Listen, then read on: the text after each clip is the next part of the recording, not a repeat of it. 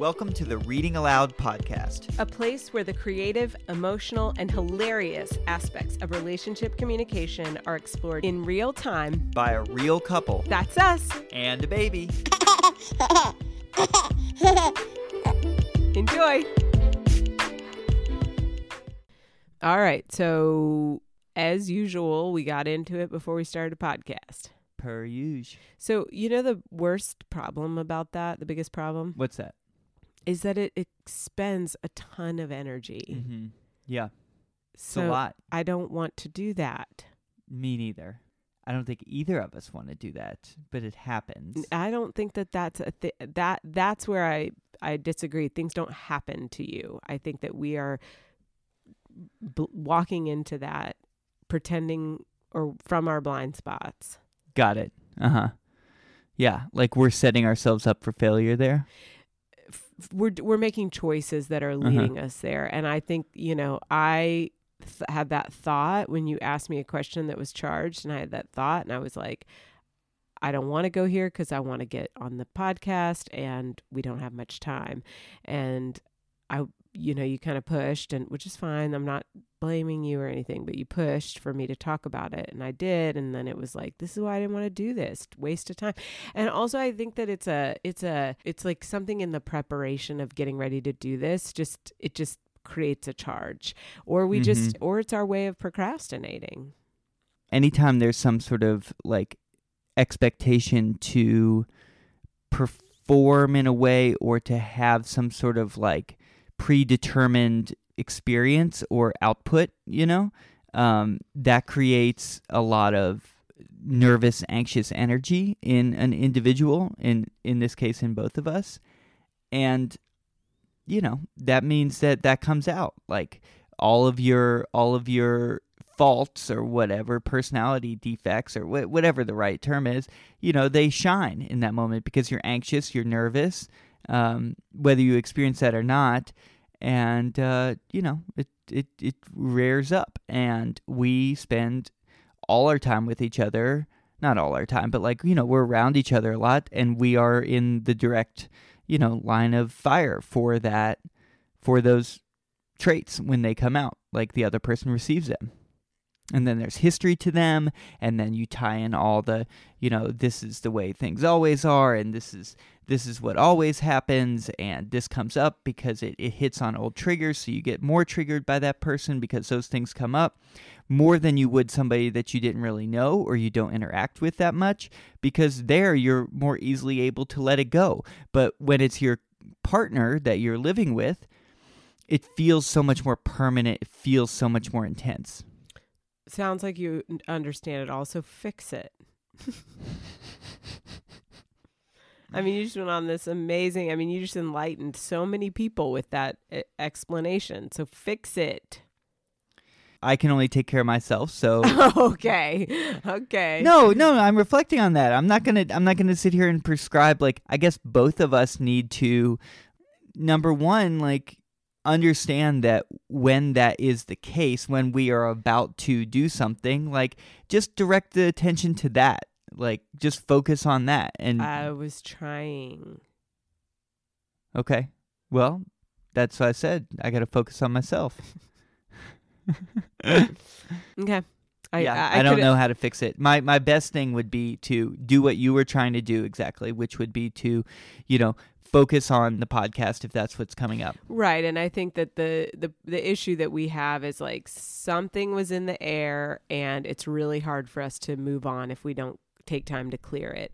But I Right. recognize in this moment that there are more disadvantages to clearing it, to taking that time, and I I think this is a lesson for me in general around focusing my attention and you know you have taught me a lot about like once you make a decision stick with it to the best of your ability now that doesn't mean be inflexible Yeah. but like especially around things like if we're going to a restaurant if we're going on a hike just stay the course uh, i even think we talked about that on our last podcast and so you know i i think that that is the lesson here is like don't get distracted um, and recognizing where your distractions are helps you to create more spaciousness in your life Mm-hmm.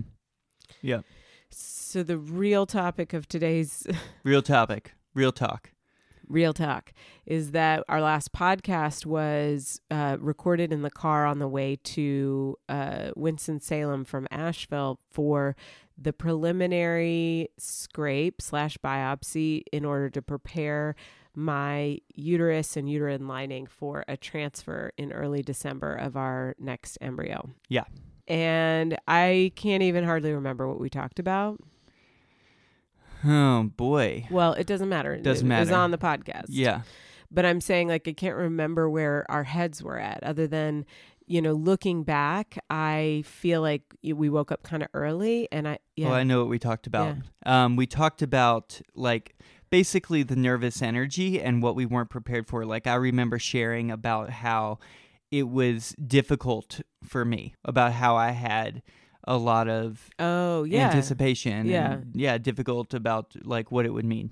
yeah that I hadn't known and that you were sharing like we made the choice so I'm moving in that direction but that doesn't mean that I don't come with my own fears and hesitancies that right. but you just try not to feed those and that's right so because i was sharing them and yeah yeah yeah okay so you know what i look back at i look back and i think about the fact that you know at first i was like oh we're up early and you know drinking coffee and eating earlier than i normally eat and it kind of put me in a weird space and you know sometimes you wake up and you just never feel like you wake up throughout the day Very much so. well yeah. that's what I f- was feeling like but in That's why I'm a morning shower person.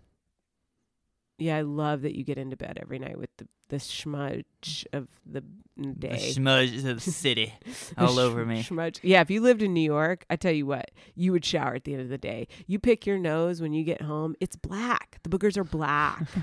that was the wildest thing. When I would like come home after a long day and pick my nose, the boogers were black and I was like, this is it. I'm just like this is pollution. This is pollution. Dirt Yeah. and grime and city and you everything. You should do a commercial where you're just picking your nose and then showing the camera and being like, "This is pollution." it's a PSA. Um yeah. So that's uh, not my uh, that's not my area. Not being able to wake up in the morning. Everybody in New York City has black boogies, so you all, somebody else who's boogie. we diverge. Yeah, well, for good reason. So you couldn't wake up fully in the morning. Yeah, and so in in retrospect, I think I just like kind of left my body that morning and didn't really ever land, and I, I didn't realize how nervous I was till we got there, and it took twenty minutes to get the catheter in because it was so funny. Um, our nurse was like. You know, the doctor had some procedures and she was like, we can wait or we can, you know, I can just put this catheter in. And I was like, totally. We're here for the lidocaine. So you go for She's it. like, I've never not been able to do it. I'm Right. super gentle. Well, and people say that about labs and about lots of things with me, and it's just never true. I always end up being the one that, that you know, whatever, for whatever reason, that karma. And I always give people such, what I'm like, you can do it. You're doing great. You know, but anyways, I realized as that was happening, and I, and, you know, I think we had talked about it on the other podcast, but I took a little like anti anxiety med that they recommend. And uh, I don't think that did me well. I think I was like not You were just like kind of whacked out. I was pretty whacked out. you out. were just whacked out it's like it and was not present. right. It was Yeah. like fine to be chilled out, but whacked out didn't feel good because I almost felt like a zombie or like I was like, you know, it's not fun to not be like in control of your body. And I felt very much like I was Yeah. like slugging around. So yeah, I mean, they went in and, um, you know, she's like, tell me something good while she's looking to get in. And I just like, at one point, I was like, I'm going to leave my body completely here. And I have friends who talk about dissociation a lot. And not that I've never dissociated in the midst of like a difficult conversation or, or traumatic experience, but I almost can't. And I definitely can't do it on command. It's like burping on command. It's like you either can or you can't Right. and I can't. And I was so grateful to be able to do it because I was like, oh my gosh, this is amazing to not be in my body. I like I don't want to be here right now. And what it did, because I had awareness that I was doing that on purpose, it afforded me the opportunity to titrate the experience and like it was so intense for me Mm-hmm. and all they were doing was trying to fit a catheter through my cervix mm-hmm. we're talking day one, phase one, haven't done a single IVF First shot. yeah. And it was so triggering. mm-hmm. And were you thinking? Can I ask you a question? Were you thinking like you say it was was triggering, which uh, you know I hear, and what thoughts were going through your head? Like what what questions were you asking yourself? What thoughts were going through your head when that was happening? I was just thinking about here we go, there's already complications. And I was thinking about the fact that initially they said I couldn't have lidocaine in my uterus. So I was going to feel the scratch. And I was just really freaked out about that. And I was thinking about the fact that, like, if I didn't have lidocaine on my cervix, I'd probably be in excruciating pain because you know how we've talked about it's just my cervix super sensitive. And I was just thinking like how am I ever going to make it? Like I I went I did that instead of keeping it in the moment, I did that long range projection of like of you know, this is this is day 1, thing 1 day 1 and I've got to make it through a hundred other things before we have this baby. And then once we have the baby, if it goes like the last one, I'm going to have a hundred more things. Yeah. I mean, that's so hard, babe. Yeah, thank you. It's so hard. And there's so much tied into it. Yeah. And you know, I'll skip a part and come back to it, but like we when we came home, I just like I had this kind of crushing realization again. These are all the triggers that came up of like needing to lay down on the couch and we had to make dinner. We had a meeting at 5:30 with our anti-racist group. We had Neo bedtime and I just needed to lay down because I was crampy and plus the the medicine was still I was loopy. And in that short period of time in addition to the fact that you got overwhelmed with the responsibilities I felt like two things. This you know because this is this was mental and emotional in addition to physical like physically, I needed to rest, but mentally and emotionally, I was super freaked out. And I was like, those are the invisible pains that nobody can see. And there was a part of me that felt like you you weren't aware of how much I was suffering in that moment. And I was like, this is this is the invisible pain that nobody can relate to and if they can't relate to it and see it they don't think about it and we've talked about that before like if i'm not hysterical angry or yelling or something like sometimes you forget that I'm going through things. And I have to like be like still here in this suffering place. Um you know, and so I was like that. And then I was just like he's already overwhelmed. And I asked you the question. I'm like what do you how are you going to navigate this knowing that we have so much more of this coming that I'm not able to help because I'm going to have all these procedures that I'm t- I'm sick and tired when we first get pregnant. And you know last time I just napped. I'm going to need food in the middle of the night. I'm going to need help postpartum. I mean I think there's two questions there for me.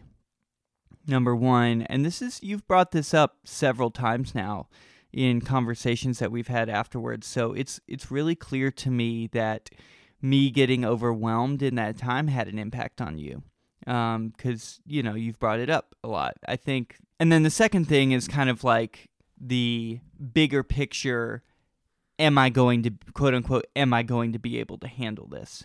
So which which i feel like i've i've somewhat addressed already like that is there. But in my position when i'm there it is really it's difficult for me and others may have an easier time with it because I can't do anything. Like, I'm in no place. I am completely disarmed from any sort of tools that I can use to support. Like, you're there in pain. I can tell you it's going to be okay. I can offer support. I can just hold your hand. I can just sit in quiet, strong silence. You know, all those things. But at the same time, there is nothing that I can do. I can't take away the pain for you. I can't comfort you in that moment. This is my mm-hmm. perspective. Mm-hmm. And I think later on, after that, and after it was so difficult in the car, and then we're processing, and a lot is coming up, I just recognized in that moment that, like, I needed a little regrouping time. Like, I, I needed to somehow communicate that I was feeling a little overwhelmed. And that's hard because the eh, we're centering you here. Like you are the center of this experience. You're the one there on the hospital table. You're the one that this is happening to, and I fully recognize that. And so to say even in that moment like I'm feeling overwhelmed right now. I, I don't know how to show up right now. That's really difficult for me and that's just my response to that. Like that's where I was coming from. I just I needed to say that. I've been trying to practice at saying things like that and I did, but like No, you didn't. You didn't say any of that. well, I said I'm feeling overwhelmed. No, you when we didn't. got home I did. Are you sure about that? Because Yes. the moment that I, well, that doesn't bother me. It was the moment when Neo, it's like cooking dinner and Neo are happening at the same time. And you were just like,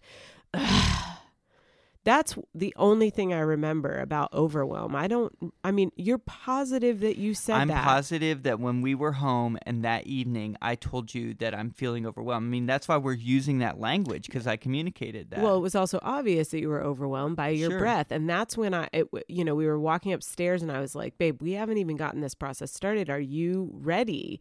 So maybe then you said you were overwhelmed after I asked you. Um, I don't know. I don't know. I mean, Because I- you know, I, I- and you're right. Timing matters. No, not timing matters. It's that it's that you. The, what I remember is you led with the like the I can't handle this exhaustion, but you never explained it to me. So all I did was be like, well, shit, I'm on the couch. Like, get the fuck up off the couch, suck it up. You're not in that much pain. Just get up and help. And it's this this part of the trigger of how much I couldn't do because my vagina was broken post baby post birth and then my heart and my mind and all of that was broken after that. And like Yeah. I just couldn't do anything.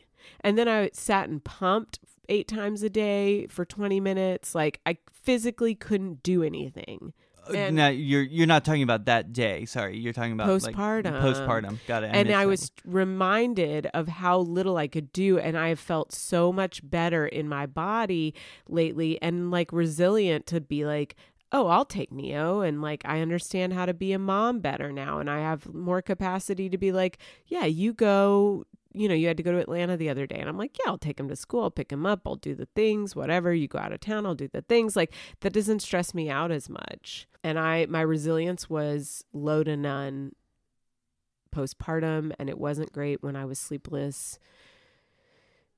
Yeah, so I was triggered that I couldn't do anything in and it was just a 2-hour window of needing to rest and and then I heard your big sigh and I was like, "Whoa." Like, I don't think but if you had said to me, "Hey babe, I just want to let you know this is really overwhelming information for me, so I imagine I'm going to be a little bit t- more tired today and I I'm going to need some regrouping time." And once I regroup, I have a memory of once tell- I regroup, I will be, you know, I feel like I'll be more oriented to what we're doing. Yep. I mean that is that is definitely the best way I could have done it. And and done that early enough as soon as I was feeling those feelings to really set you up f- with an understanding and a grounding in knowing that that was where I was at. Being on top of communicating where I was at. Yes. That is exactly right. Then I should have done that. And I think that that, you know, this vision that you had that you were communicating with me that I really don't remember is to me something we've talked about a lot. So it's like it's not surprising that that's coming up where you're you are doing one of two things either expecting me to understand something that hasn't been spoken or you know you just keep trying to push forward and push down the feeling of overwhelm True. I remember communicating at home to you that I was like, I'm just feeling really overwhelmed right now. And that being around like Neo and him going nuts and dinner and all that. And yes, I should have done out it of the blue like you just were like hey i No, need to express this like i'm just i'm i'm really struggling I to I don't- understand like I you're don't know you're that trying to prove something to me that is like n- not you're made like in this instance if you're right then i'm an asshole I'm not saying that. No, you're not. It's just, babe, I'm just trying to say like where I'm at and what I remember. I'm not trying to prove you wrong. I'm not trying to like like it's it's not in opposition to what you're sharing. I'm trying to I hear what you're sharing and I'm I'm trying to acknowledge that yeah, I could have shared that earlier. I could have gra- helped ground you ground in that so you didn't feel the burden of either having to draw that out of me or me sharing it when it was just at this absolute like you know moment or not sharing it at all and then you just having the burden of figuring it out and dealing with me I without just I just thought the conversation we were having was you were trying to explain to me that you had done a good job because you I, I, I know but that you started out by saying I did tell you I was overwhelmed. I spoke it early. And I was like I think you got overwhelmed and then I was like what's up and you were like I'm overwhelmed. And Okay. so that that that is important because that's what we're talking about. I mean You that's fair. If I said if I said and we'll listen to it, you know, if I said that I spoke it early, I hear that. I think for me, I probably place a little bit too much emphasis because, you know, me sharing emotions in those moments is um and and not and putting an intention on where I'm at and not just focusing everything on you is a new thing for me. So even if I do it a little bit, I probably blow it out of proportion in my mind. You're right. you are free to cut some of this out but like i the biggest thing is that i you got overwhelmed as we were going to put neo up and i was like dude we haven't even started. Like this is really triggering for me. And you were you didn't say i'm overwhelmed then either. You were just like you're forced to tell me because i'm I, I just feel like I'm constantly bringing things up that are right on the table, being like, let's just talk about the elephant in this room right And now. And didn't I just acknowledge that? Didn't I just say that? You, you said you're That trying to do it better, and in that instance, it didn't feel any different to me. Okay. All right. Fair enough. I mean, I, I hear I hear what you're asking of me, and I recognize and acknowledge that I've put you in that situation before. Yes. Thank you for saying that. And I'll just share right now that these are the moments that make me feel really concerned. And it's not that I think that everybody just goes around hunky dory before they have a baby, but like I'm trying to talk about being triggered. And instead, this is an argument about who said what when and how good of a job they did. And I keep downplaying. I guess on the friends- podcast, I was just I was just trying to like I was just trying to just to re- recount my experience of that day, but clearly like my recount of it was not accurate, and you know I got called out on it. So that's what I see happening here too. To what? this is also like that's what the argument is about i'm adding to that's what I, I also see happening here is like i recounted in terms of how i was feeling that day and and what i said and you called me out that it wasn't like that here's what I want to say that I keep trying to downplay this whole thing with my friends. I heard so they so basically what happened is is that they found polyps which means that I have to have a surgery in order to move forward and it doesn't necessarily stop our timeline but it is another bump in the road that leads to another, you know, oh you just need to come back for a surgery. The word just is not fair. And oh, I just can't get the catheter in. Oh, it's just a catheter and a little scrape. You won't feel it. The word just is not fair. And it makes me feel crazy when I hear people say, oh, it's just a little surgery. And so I go about it being like, oh, okay, okay, we'll get it done. Another thing to do, another day off work, another amount of time, another recovery, another, you know, cost, another event, another trigger, another, you know, terrorizing my reproductive system in order to do this thing that I feel insecure about to begin with, the having the baby. And I feel nervous not about the long everybody's like, "Well, you don't have to have a second baby." And it's like it's the long-term vision. I'm nervous about the next 2 years, the pregnancy and the postpartum time. And then I keep coming back to it's going to be easier. I'm going to I'm going to know more. Like there's a potential it's going to be easier, but the truth is it could also be harder. And I just feel like I keep downplaying it to my friends, and they're like, pause, Marisol, this is a big deal. And I'm like, everybody goes through big deals. Like, I feel like I can only really see the miracles and the places where there's still hope. I feel a lot of the pain, but I feel like I'm only seeing the hope that, like, oh, it didn't stop the timeline or trajectory. Oh, maybe the removal of the polyps will help my, you know, periods, like all this stuff. But, but the truth is, is like, how do you make space for grief when you have a shit ton of life to do? It's a great question. And how do you make space for grief in a relationship when both people are overwhelmed and impacted? Which Mhm. is what happened postpartum, which is why our relationship was so challenging during that time. Mm-hmm. Do you feel like we were not making space for the grief during postpartum? That we were just focusing on other things? There was so much of it that we couldn't. That's what I'm saying is like we we had to do life.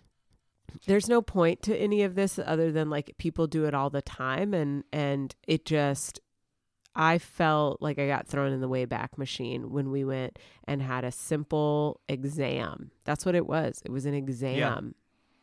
And then there were immediately complications. Yeah. Yeah. And then afterward, we were in a place where I needed rest and it was, we were dealing with information and life. And it was hard for the both of us.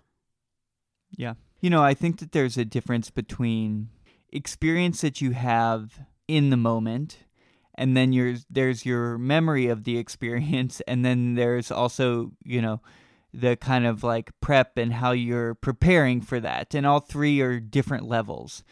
When you go on a road trip for to use an analogy, most of it kind of isn't that great because you're just literally driving and you're uncomfortable and whatnot. Like but you remember these kind of like moments of joy and then yeah I will say, you've said this on oh the have po- i yes, have i but- realized when i started but- saying it that i'd said it before And I didn't, I don't remember if I argued with you. I love sitting still on a road trip. I love listening to 10 podcasts at once. I love kicking my feet up in a dangerous way on the dashboard. I love talking to you and having the space. I love not having the opportunity to work or distract or whatever. I love the long roads and looking out the window. I mean, I love it. I love the windmills on the way to I also know, but I have also been on road trips with you where you were like super uncomfortable and can't sleep and like really frustrated about being in the car for nine hours.